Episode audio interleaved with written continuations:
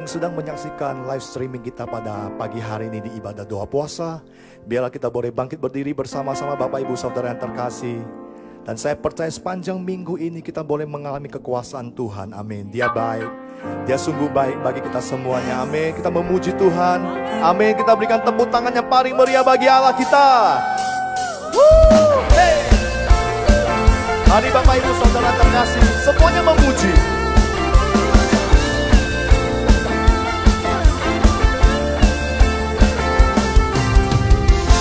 Yesus kau kekuatan di hidupku.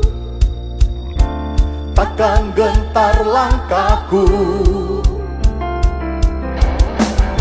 Kau angkat tanganku di saat ku jatuh. Kaulah sumber kuatku. Lembah yang kelam kan ku lewati sebab engkau sertaku Dengan imanku ku diselamatkan Oleh kuasa Yesusku.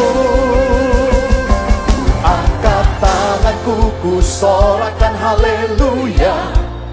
Namamu berkuasa Surga bumi nyatakan Angkat tanganku nyatakan kau hebat. Allah yang perkasa Berkuasa selamanya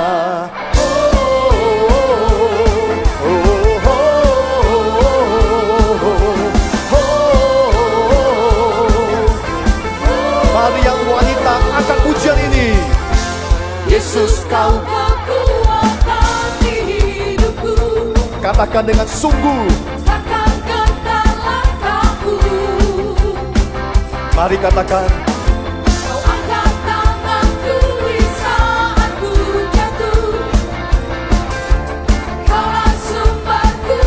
Bersama-sama nyatakan. Lembah yang kelam kan ku lewati. Sebab engkau sertaku dengan imanku ku diselamatkan oleh kuasa Yesusku angkat tanganku ku sorakan haleluya. Namamu berkuasa surga bumi nyatakan. Angkat tanganku nyatakan kau hebat Allah yang perkasa berkuasa selamanya.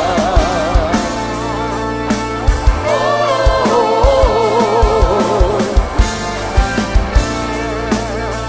oh,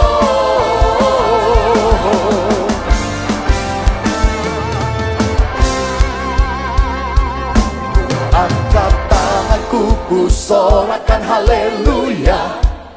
Namamu berkuasa Surga bumi nyatakan Ku angkat tanganku nyatakan kau hebat. Hey! Allah yang perkasa Berkuasa selamanya. Angkat tanganku ku sorakan haleluya. Namamu berkuasa Surga bumi nyatakan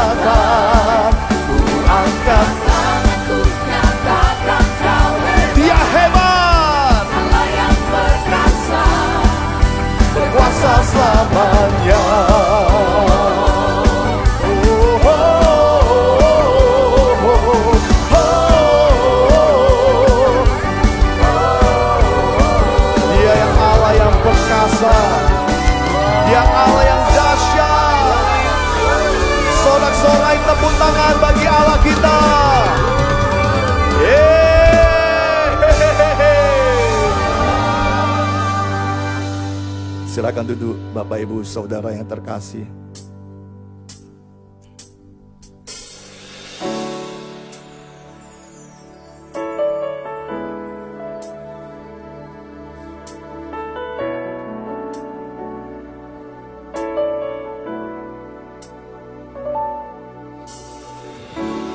Dengan apaku membalas kasihmu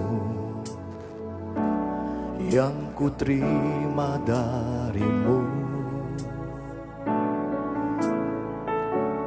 Dengan apa ku membalas cintamu?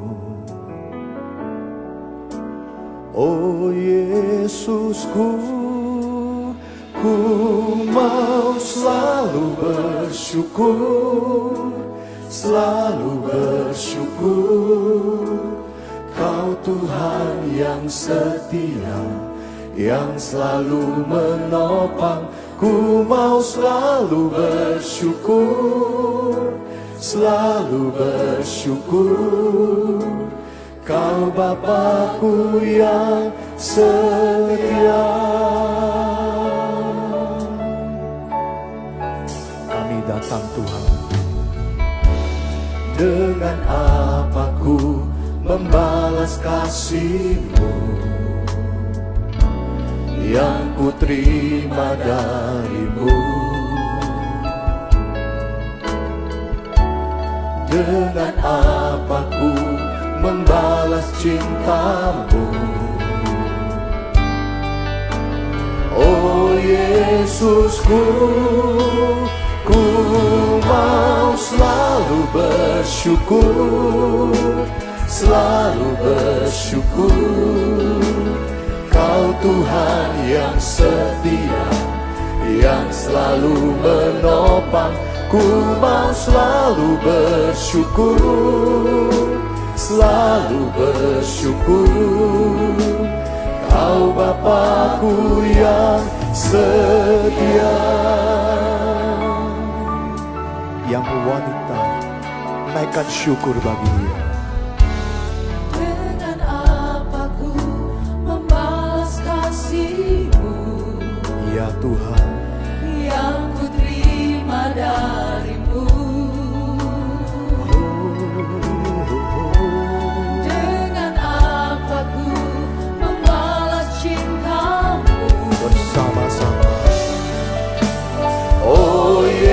Yesusku Ku mau selalu bersyukur Selalu bersyukur. Kau Tuhan yang setia Yang selalu menopang. Ku mau selalu bersyukur Selalu bersyukur Kau Bapakku yang setia. Ku mau selalu bersyukur Selalu bersyukur. Kau Tuhan yang setia Yang selalu menopang Ku mau selalu bersyukur Selalu bersyukur Bapakku yang setia. Pagi hari ini kami datang Untuk membawa korban ucapan syukur kami Memuji Engkau. Sebab Engkau baik Bahwasanya untuk selama-lamanya kasih dan setiamu ya Tuhan. Oleh sebab itu pagi hari kami angkat tangan kami. Ku selalu bersyukur Selalu bersyukur. Kau Tuhan yang setia Yang selalu menopang Ku mau selalu bersyukur Selalu bersyukur. Kau Bapakku yang setia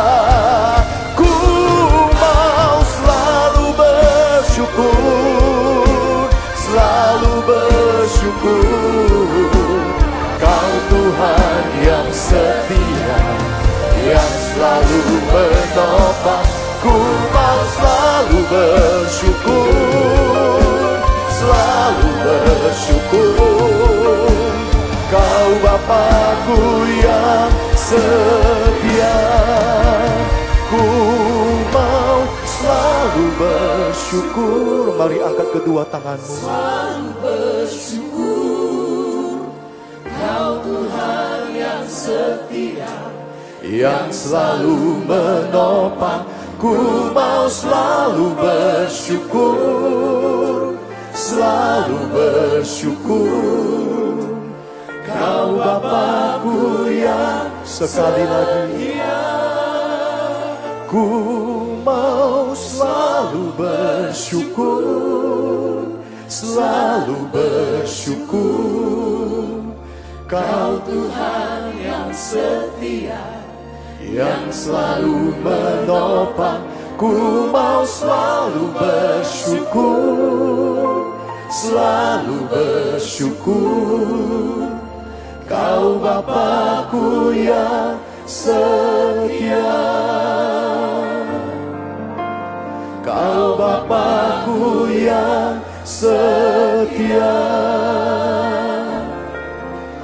Kau Bapakku yang setia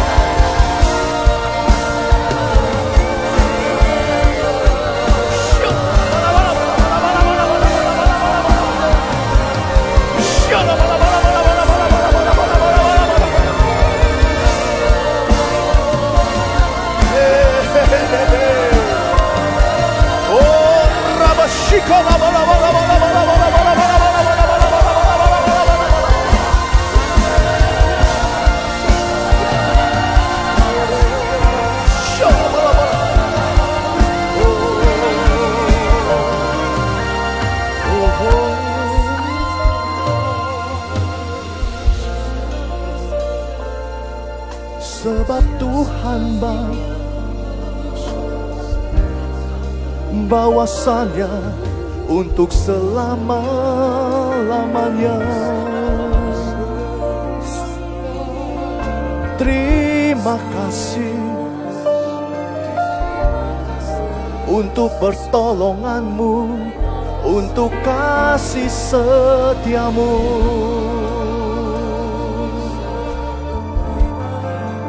Tak habis-habisnya rahmatmu Oh Rabaya masih.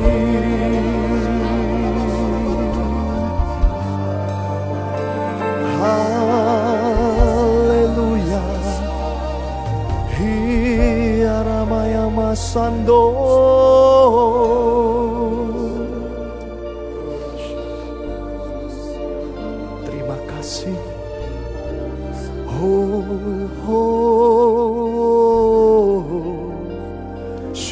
bagimu Tuhan. Rabashikarabo.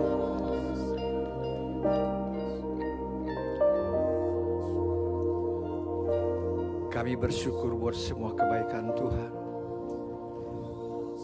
Terima kasih buat pemeliharaan, perlindungan, penyertaan Tuhan. Khususnya selama kami menjalani kehidupan yang harus banyak kami perhatikan untuk berdiam diri. Engkau yang mengucapkan segala keperluan kami.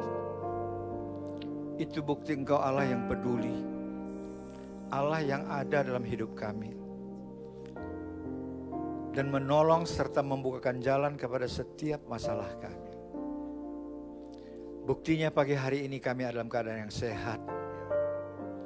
Karena itu kami datang kesempatan pertama pada pagi hari ini. Mempersembahkan korban pujian syukur kami kepada Tuhan yang kami tahu hal itu sungguh menyenangkan hatimu. Terima kasih Tuhan, terima kasih. Engkau sungguh baik. Tidak ada Tuhan selain Engkau. Dan tidak akan pernah ada Tuhan yang lain selain Engkau. Engkau Allah di atas segala Allah. Tuhan di atas segala Tuhan. Dan Raja di atas segala Raja. Yang kami puja di dalam nama Tuhan Yesus Kristus. Bekali kami Tuhan dengan firman-Mu. Agar kami kuat berjalan seminggu ke depan. Berikan kami kekuatan ekstra.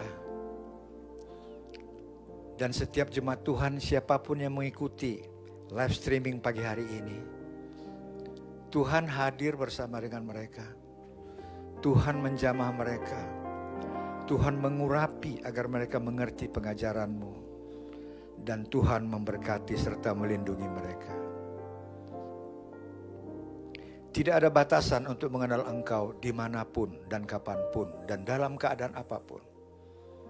Terima kasih Tuhan, terima kasih. Terpujilah namamu. Dalam nama Tuhan Yesus, kami berdoa dan kami mengucap syukur. Mari kita diberkati bersama-sama katakan, amin. Shalom Bapak Ibu, semua yang mengikuti siaran ini. Selamat pagi. Mari kita belajar daripada firman Tuhan pagi hari ini. Kita belajar satu tema yaitu yang sudah disampaikan oleh gembala sidang kita, yaitu gaya hidup dalam roh. Dan saya mencoba menggabungkannya dengan apa yang sudah diajarkan oleh pendeta Robert tentang berbuah dan berkarakter.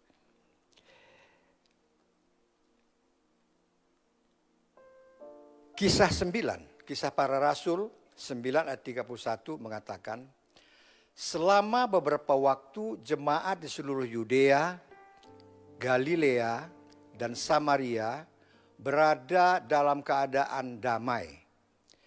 Jemaat itu dibangun dan hidup dalam takut akan Tuhan jumlahnya makin bertambah besar oleh pertolongan dan penghiburan Roh Kudus. Kita perhatikan dua kata dalam ayat ini yaitu pertama damai yang diambil dari bahasa aslinya erena. Damai, sejahtera. Damai dengan damai sejahtera itu jauh perbedaannya. Kalau damai sejahtera itu yaitu suatu suasana kondisi tentram, aman, sentosa, dan makmur.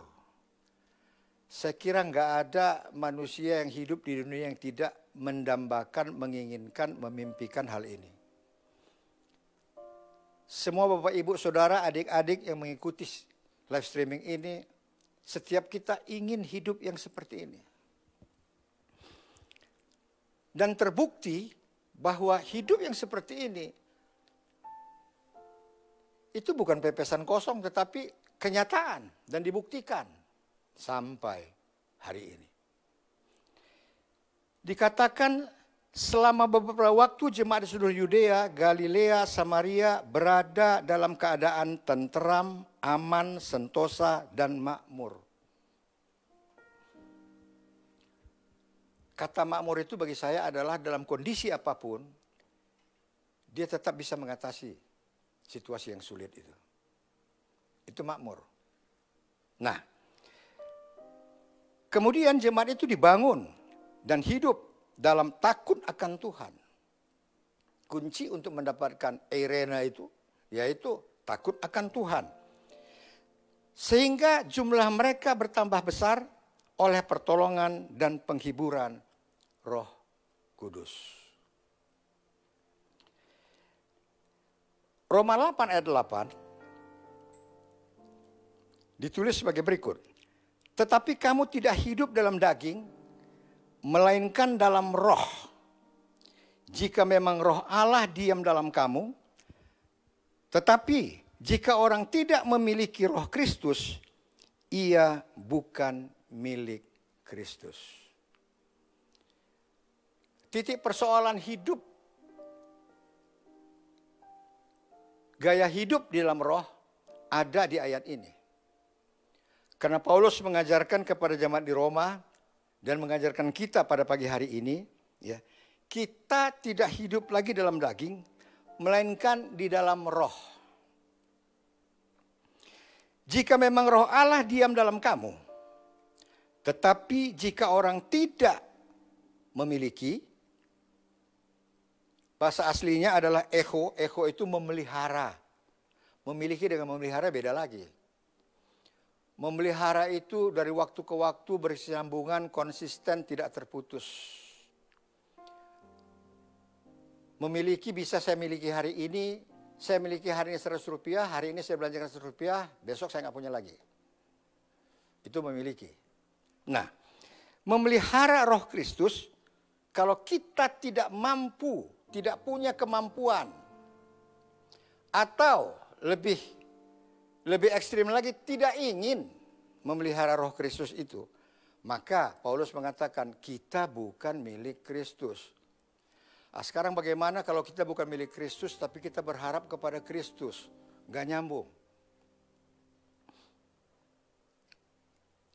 Nah, oleh karena itu mari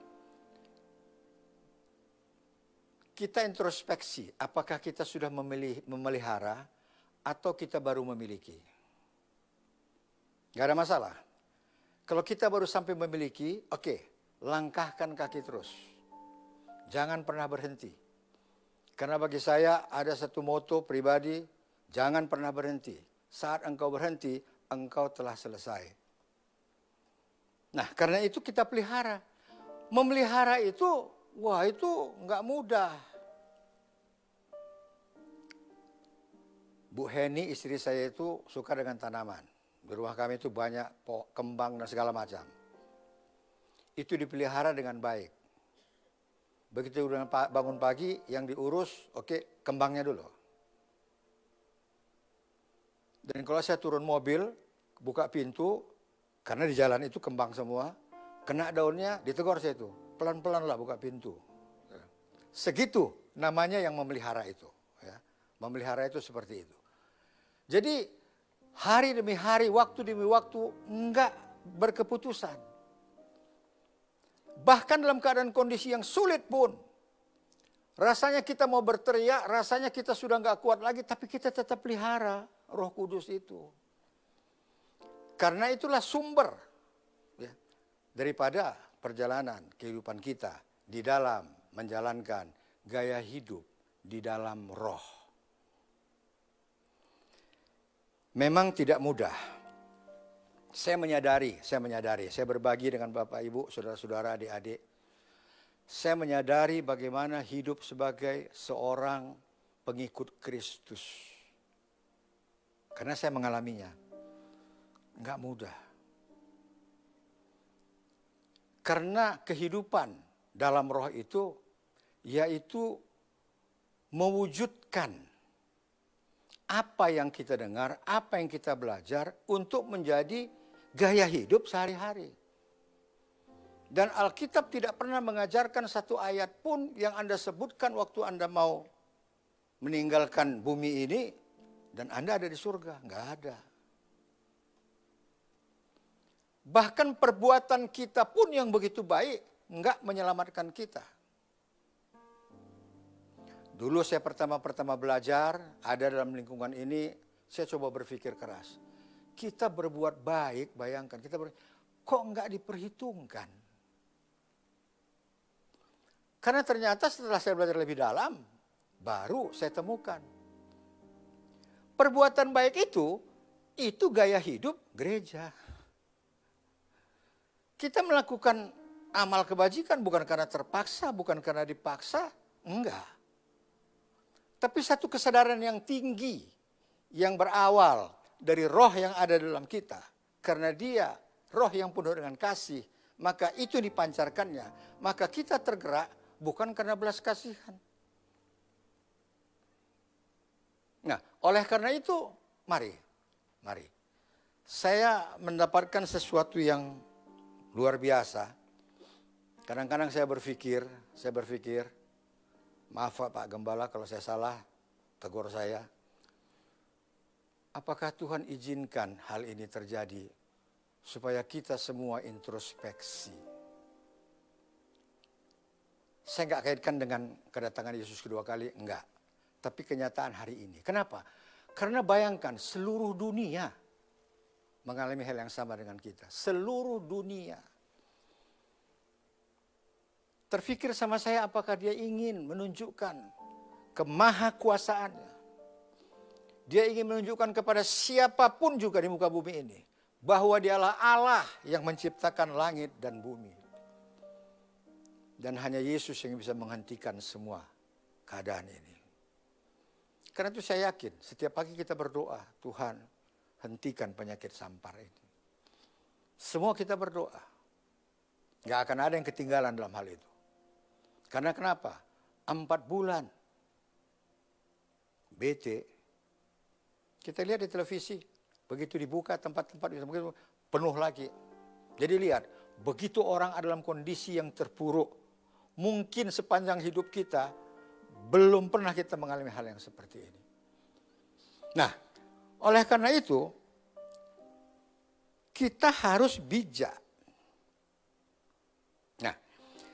Yakobus 3 ayat 13, Yakobus 3 ayat 13 mengatakan, tetapi kamu tidak hidup, siap, siapakah di antara kamu yang bijak dan berbudi? Coba introspeksi kita. Gak apa-apa, GR pun gak apa-apa. Siapa kita yang berbijak dan berbudi? Oke, punya jawabannya. Stop sampai di situ. Baiklah ia dengan cara hidup yang baik, menyatakan perbuatannya, oleh hikmat yang lahir dari kelemah lembutan.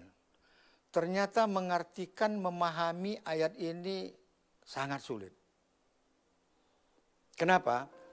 Karena kalau kita melihat kata asli yang dipakai, baiklah ia dengan cara hidup yang baik, itu kalos, indah. Indah itu dengan baik kembali lagi berseberangan.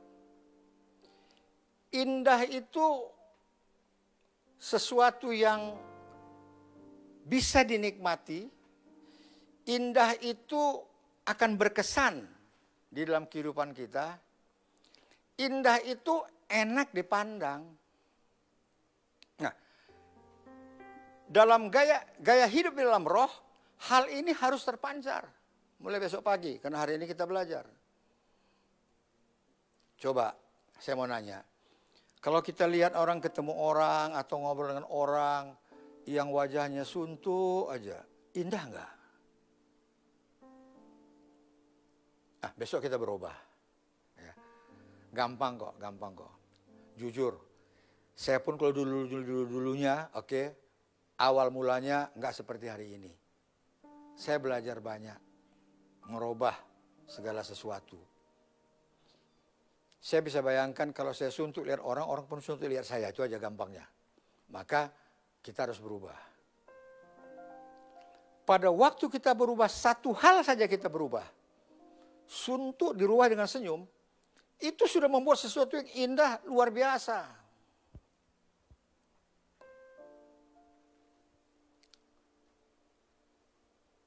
Maafkan saya, maafkan saya. Kalau ada, kalau ada, saya tahu di sini nggak ada, nggak ada yang ngaku. Kalau ada ibu-ibu bangun pagi bukan mengucap syukur kepada Tuhan, tapi merepet terus. Itu kan biasa-biasaan ibu-ibu. Coba besok pagi dirubah, pasti indah. Biasanya bangun pagi suami dimarahin. Besok pagi ibu rubah. Sambil nyanyi lagi. Ku kasihi kau dengan kasih Tuhan. Saya yakin dia pingsan, Bu. Karena ada sesuatu yang indah yang dia dapatkan hari itu. Nah, itulah indah. Gak mudah. Kalau baik, gampang baik. Kita berikan orang tips baik. Ya. Nah, oleh karena itu, ternyata hidup yang indah itu menyatakan perbuatan ergon, perbuatan yang dituntut harus. Karena ergon itu perbuatan dituntut, nggak bisa. Ah, udah dari lahir saya kayak begini, nggak bisa, nggak bisa, nggak bisa. Itu cuma alasan ya yang dibuat-buat. Tapi ayat ini mengatakan perbuatan dituntut oleh hikmat yang lahir dari kelemah lembutan, protes, rendah hati. Itu kuncinya. Gaya hidup dalam roh ya, fondasinya adalah rendah hati, bukan rendah diri. Pada saat kita rendah hati, belajar rendah hati memang nggak mudah. Apalagi kita yang sudah berusia lanjut, yang sudah terbentuk seperti itu, batu karang yang teguh. Tapi saya hakul yakin, tiada yang mustahil bagi roh kudus. Persoalannya satu, kita mau apa enggak? Itu dia. Ya kan? Begitu kita mau, saya percaya bahwa Tuhan akan menolong kita. Nah, dengan demikian, dengan demikian, dari semua yang kita belajar tadi, muncullah karakter. Apa yang sempat dibahas oleh Pak Pendeta Robert Benedictus. Nah, dengan demikian, kalau kita punya karakter, maka ada hal yang perlu kita perhatikan bahwa orang yang mempunyai karakter itu akan berbeda dengan orang lain. Pasti. Pasti. Kita lihat. Berkarakter itu mempunyai kepribadian atau sifat hakiki yang sangat mendasar. Ya. Yang tercermin dari sikap seseorang yang membedakannya dari orang lain. Sebenarnya kalau kita simpulkan itulah kehidupan yang didambakan, yang dirindukan oleh Yesus dari kita sebagai pengikutnya. Kenapa demikian? Saya nggak berlebihan. Karena pengajarannya seperti itu. Coba. Kalau kita bisa punya karakter yang seperti Yesus, maka kita akan berbeda dengan orang lain. Yesus ajarkan. Sesudah dia, sesudah dia mengajarkan doa Bapa kami, maka dia katakan, kalau engkau mengampuni orang yang bersalah kepadamu, orang yang bersalah. Ayat selanjutnya itu luar biasa. Itu jaminan garansi. Maka Bapamu akan mengampuni segala kesalahanmu. Nggak gampang itu, nggak gampang, nggak gampang. Jujur nggak gampang. Saya pernah mengalami hal seperti itu, nggak mudah, korbakannya mudah. Implementasinya sangat sulit. Bayangkan, ada orang yang waktu saya masih bekerja, ada orang yang menghambat karir saya untuk satu jabatan yang tinggi di perusahaan itu. Dengan menyebarkan fitnah. Begitu saya tahu dia orangnya, itu orang dekat dengan saya. Dekat, sering makan siang bareng, main tenis bareng. Dekat, bukan orang jauh.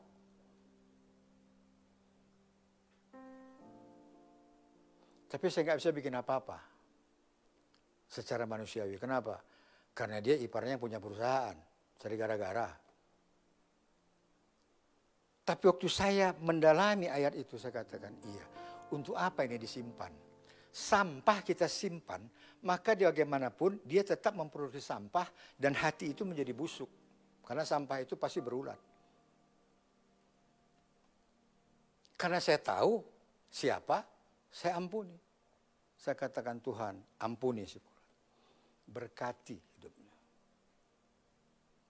Terbukti saya nggak melakukan apa-apa dan saya kembali duduk di situ. Nah dari situ saya belajar, nggak ada usaha yang bisa merintangi kalau Tuhan ada di dalam hidup kita. Permasalahannya, pertanyaannya, adakah Allah di dalam kita? Itu masing-masing yang bisa menjawabnya. Dan itu nggak bisa diajarkan karena semua sudah lengkap. Nah oleh karena itu Bapak Ibu yang dikasih Tuhan Yesus Kristus, adik-adik yang mengikuti, mari. Orang yang berkarakter itu berbeda dengan yang lain. Dikatakan, dikatakan ya, bahwa ada seorang yang terkenal di muka bumi ini yaitu Thomas Alva Edison. Ternyata jalan hidupnya Thomas Alva Edison, ini orang yang berkarakter, tidak seperti yang kita duga. Saya sendiri waktu mencari datanya, saya sendiri terkagum-kagum. Kenapa? Thomas Alva Edison lahir di Ohio, Amerika Serikat tahun 1847. Ada yang sudah lahir pada tahun itu? Nah, nilai raportnya buruk, Pak, Bu, Dek. Merah semua. Sehingga berhenti, diberhentikan oleh ibunya sekolah dan ibunya yang mengajarkan dia di rumah. Homeschooling sudah ada waktu itu. Tahun 1870. Ah, lihat. Orang berkarakter punya hikmat. Ya. Karena dia di rumah, keluarga ini keluarga yang memang senang dengan hal-hal yang bersifat ilmiah. Banyak buku-buku ilmiah yang bisa dia baca. Dari situlah muncul ya, dia membentuk karakternya ya, untuk berbeda dengan orang lain. Maka dia mulai pelan-pelan secara kecil-kecilan melakukan penelitian, penelitian, penelitian, penelitian.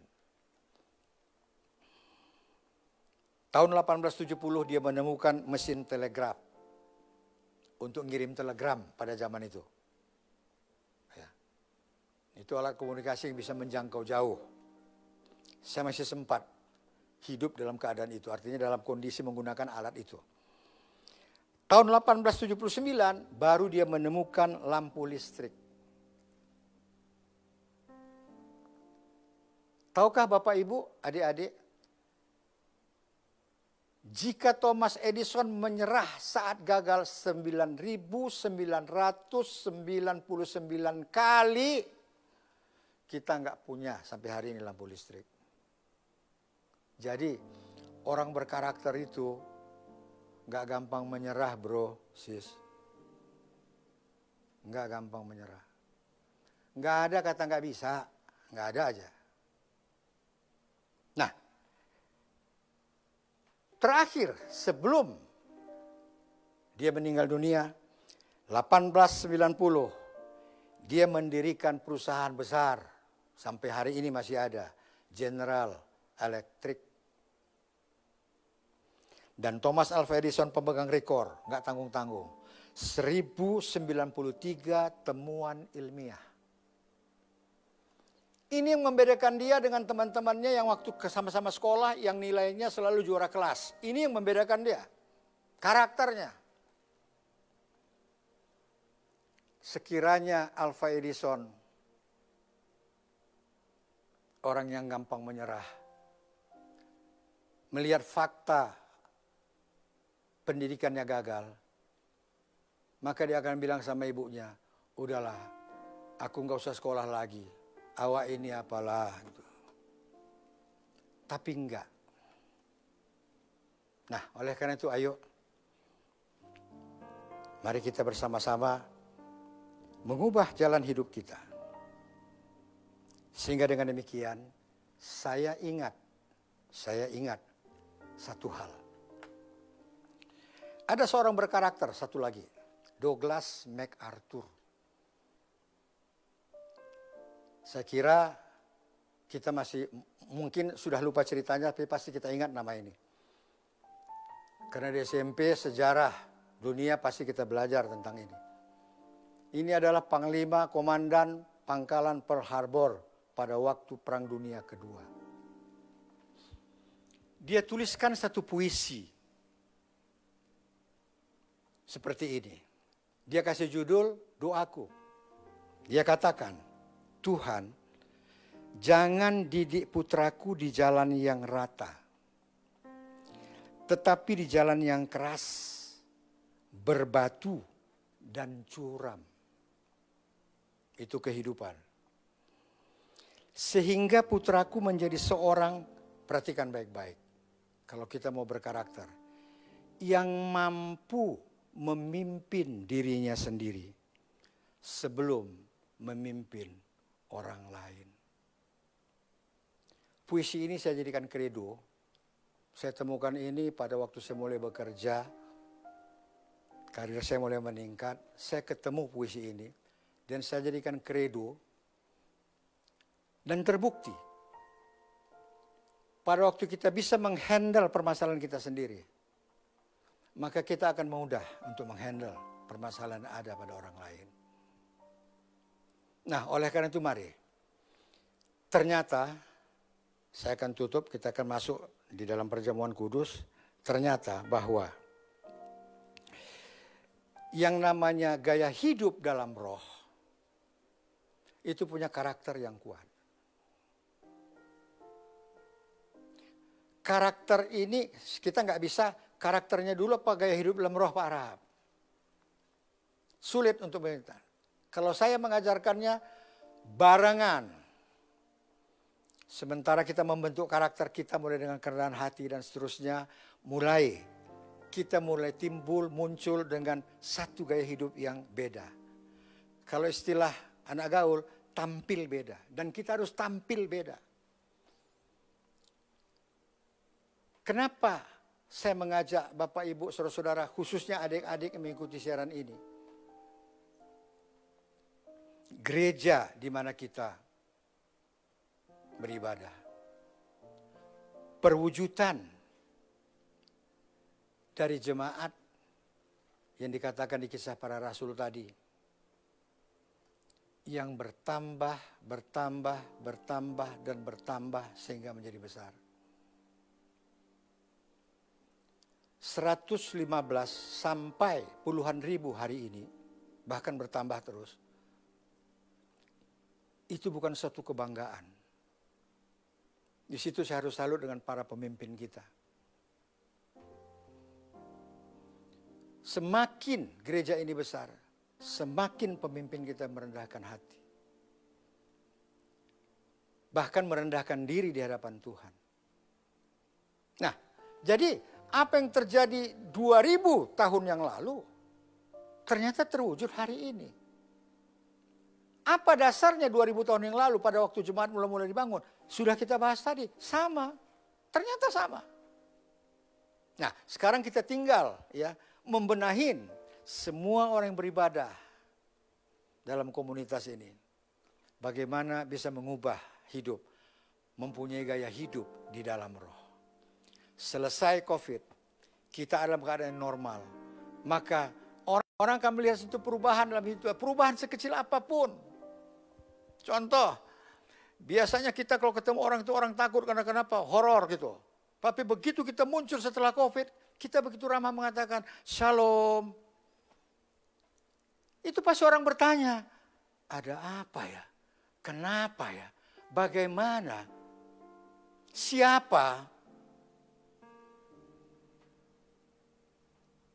Jadi, saya simpulkan. Amanah agung Tuhan Yesus, saya selalu menggunakan kata amanah.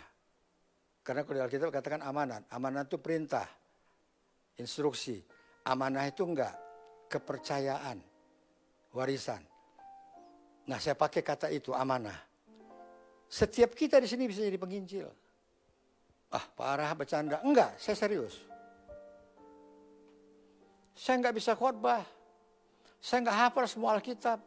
Enggak itu jalannya Bapak Ibu, adik-adik. Bukan itu jalannya. Kalau semua kita khotbah, terus siapa yang dengar? Kuncinya hanya satu. Gaya hidup dalam roh yang menjadi alat penginjilan, maka orang akan melihat Yesus ada dalam hidup kita. Dulu ini kan si Polan yang dulu itu, dulu. Lihat hari ini bro, gua keren gitu. Ya. Itu dia. Orang kalau lihat saya dulu juga enak. Entah kenapa Bu Heni suka. Gitu. Kan Bapak Ibu udah kenal 10 tahun ini sama saya apa kebiasaan saya, apa dan sebagainya, saya, apa yang nggak ada yang tahu kan. Nah lihat, dari situlah saya bisa membuktikan bahwa Allah ada. Dan itulah warisan saya kepada anak cucu saya. Oleh karena itu ayo, jangan katakan tidak. Tapi selalu katakan bisa. Oke, terseok-seok, nggak apa-apa. Nggak apa-apa. Tapi kita mulai pada waktu kita memulainya, maka segala sesuatunya akan berubah. Dan pada waktu kita berubah, menjadi seperti Yesus, maka nggak ada kekhawatiran dalam hidup. Jangan pikirkan masa depan anak cucu kita. Pasti Tuhan pelihara. Karena Tuhan berjanji yang seperti itu.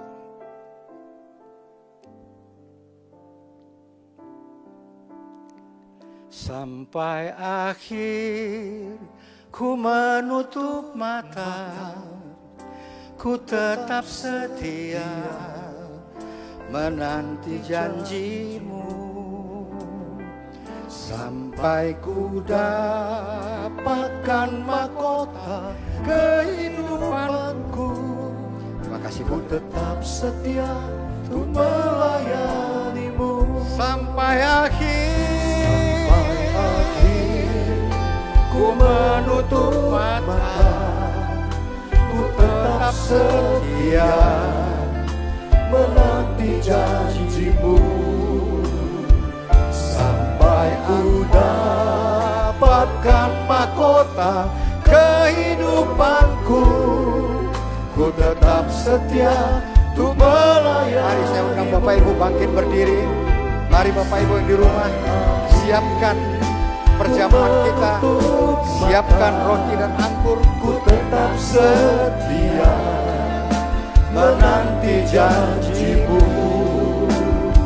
Sampai ku dapatkan mahkota kehidupanku. Ku tetap setia untuk melayanimu. Ku tetap setia. Ku tetap setia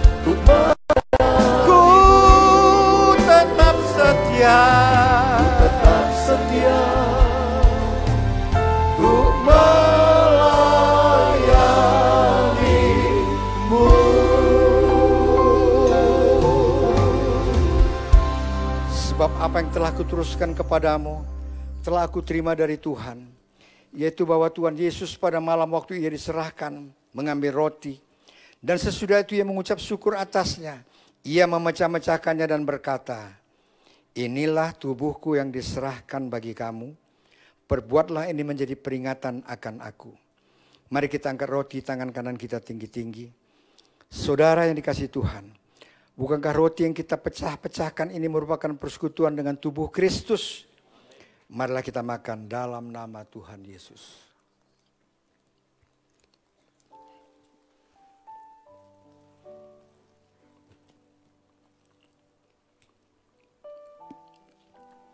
Demikian juga ia mengambil cawan sesudah makan, lalu berkata, Cawan inilah perjanjian baru yang dimeteraikan oleh darahku. Perbuatlah ini setiap kali kamu meminumnya menjadi peringatan akan aku. Mari kita angkat cawan tangan kita tinggi-tinggi. Saudara dikasih Tuhan, bukankah cawan yang atasnya kita ucapkan syukur ini adalah persekutuan dengan darah Kristus? Marilah kita minum dalam nama Tuhan Yesus.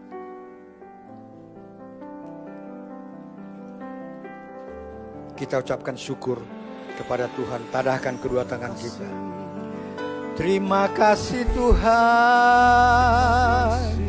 Terima kasih. Terima kasih. Terima kasih Yesus buat karya keselamatanmu. Terima kasih Tuhan buat pemeliharaan kesehatan kami kasih Tuhan buat kecukupan yang Engkau beri. Terima kasih buat kesembuhan. Terima kasih Tuhan. Terima kasih Yesus. Terima kasih. Terima kasih. Terima kasih Yesus. Terima kasih Yesusku Puji syukur hanya bagi Tuhanku. Terima kasih Yesusku Terima kasih Yesusku Puji syukur hanya bagi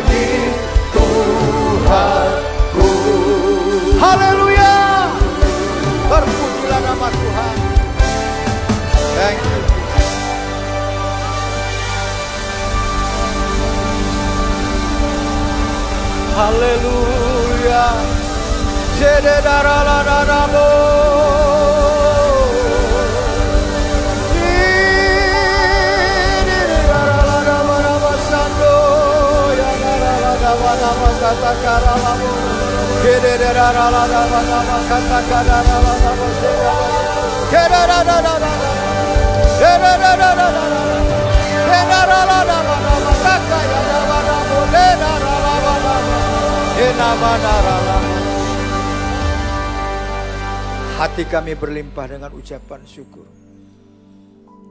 Terima kasih buat semua kebaikan Tuhan.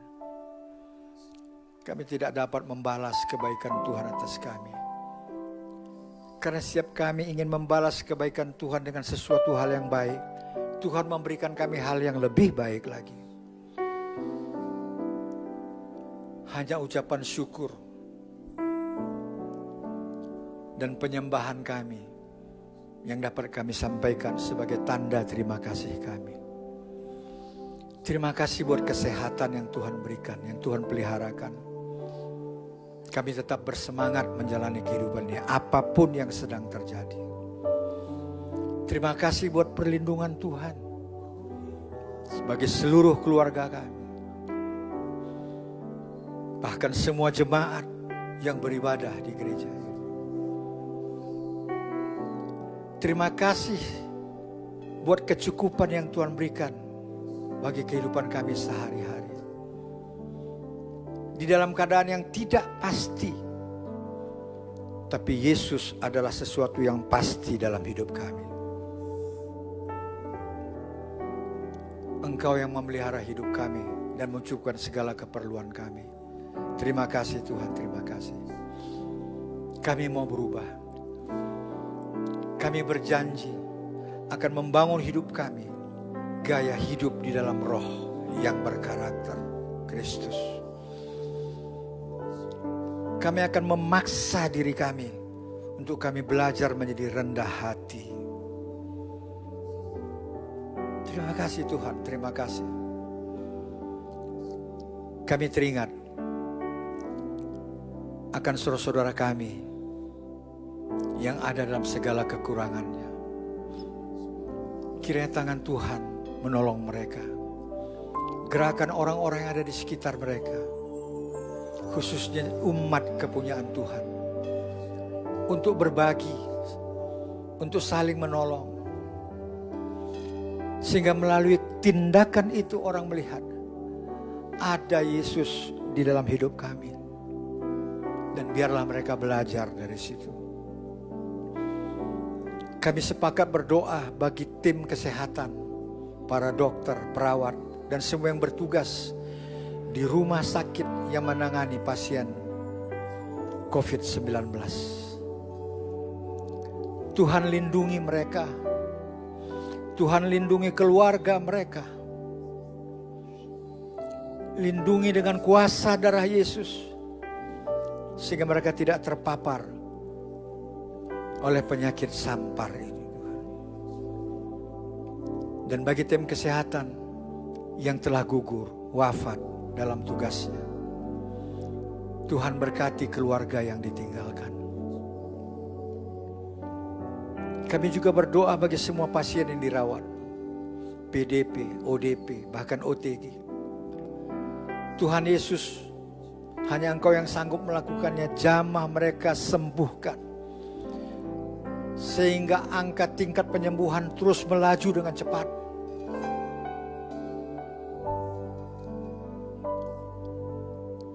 Kami berharap kepada Allah yang menciptakan langit dan bumi. Dan biarlah seisi dunia dengan peristiwa ini melihat kemahakuasaan Tuhan Yesus. Sehingga setiap lutut bertelut dan setiap lidah mengaku bahwa Yesus Kristus adalah Tuhan semesta alam. Terima kasih Tuhan, terima kasih. Kami ada di Indonesia. Karena itu kami berdoa khusus bagi Indonesia. Terlebih khusus, khusus Provinsi Sumatera Utara dan Kota Medan. Biarlah kiranya keadaan ini dengan cepat berangsur-angsur kepada normal dan pada waktu keadaan normal muncul, kami tidak seperti rusa yang lepas dari kandang, berbuat semaunya. Tapi biarlah apa yang kami telah belajar selama berbulan-bulan ini tetap melekat dalam kehidupan kami. Sehingga itu menjadi suatu norma hidup yang baru dan bagian daripada gaya hidup di dalam roh. Terima kasih Tuhan Yesus, terima kasih. Kami berdoa bagi yang sakit, Tuhan jamah, Tuhan sembuhkan. Sebelum kami mengakhiri ibadah doa puasa ini, Tuhan sempurnakan berkat-Mu. Bapak Ibu yang ada di rumah, semua yang mengikuti siaran live streaming ini, mari kita angkat kedua tangan kita. Masukilah hari-hari ke depan dan nikmati dengan membawa berkat yang berlimpah-limpah. Damai sejahtera daripada Allah Bapa. Kasih karunia daripada Tuhan Yesus yang membuat apa saja yang kita kerjakan kita berhasil. Persekutuan penghiburan pengurapan oleh Roh Kudus menyertai saudaraku semua mulai daripada pagi hari ini sampai kepada Maranatha bahkan selama-lamanya yang diberkati Tuhan bersama-sama katakan amin. Amin. Selamat siang, jaga jarak, tetap di rumah, cuci tangan,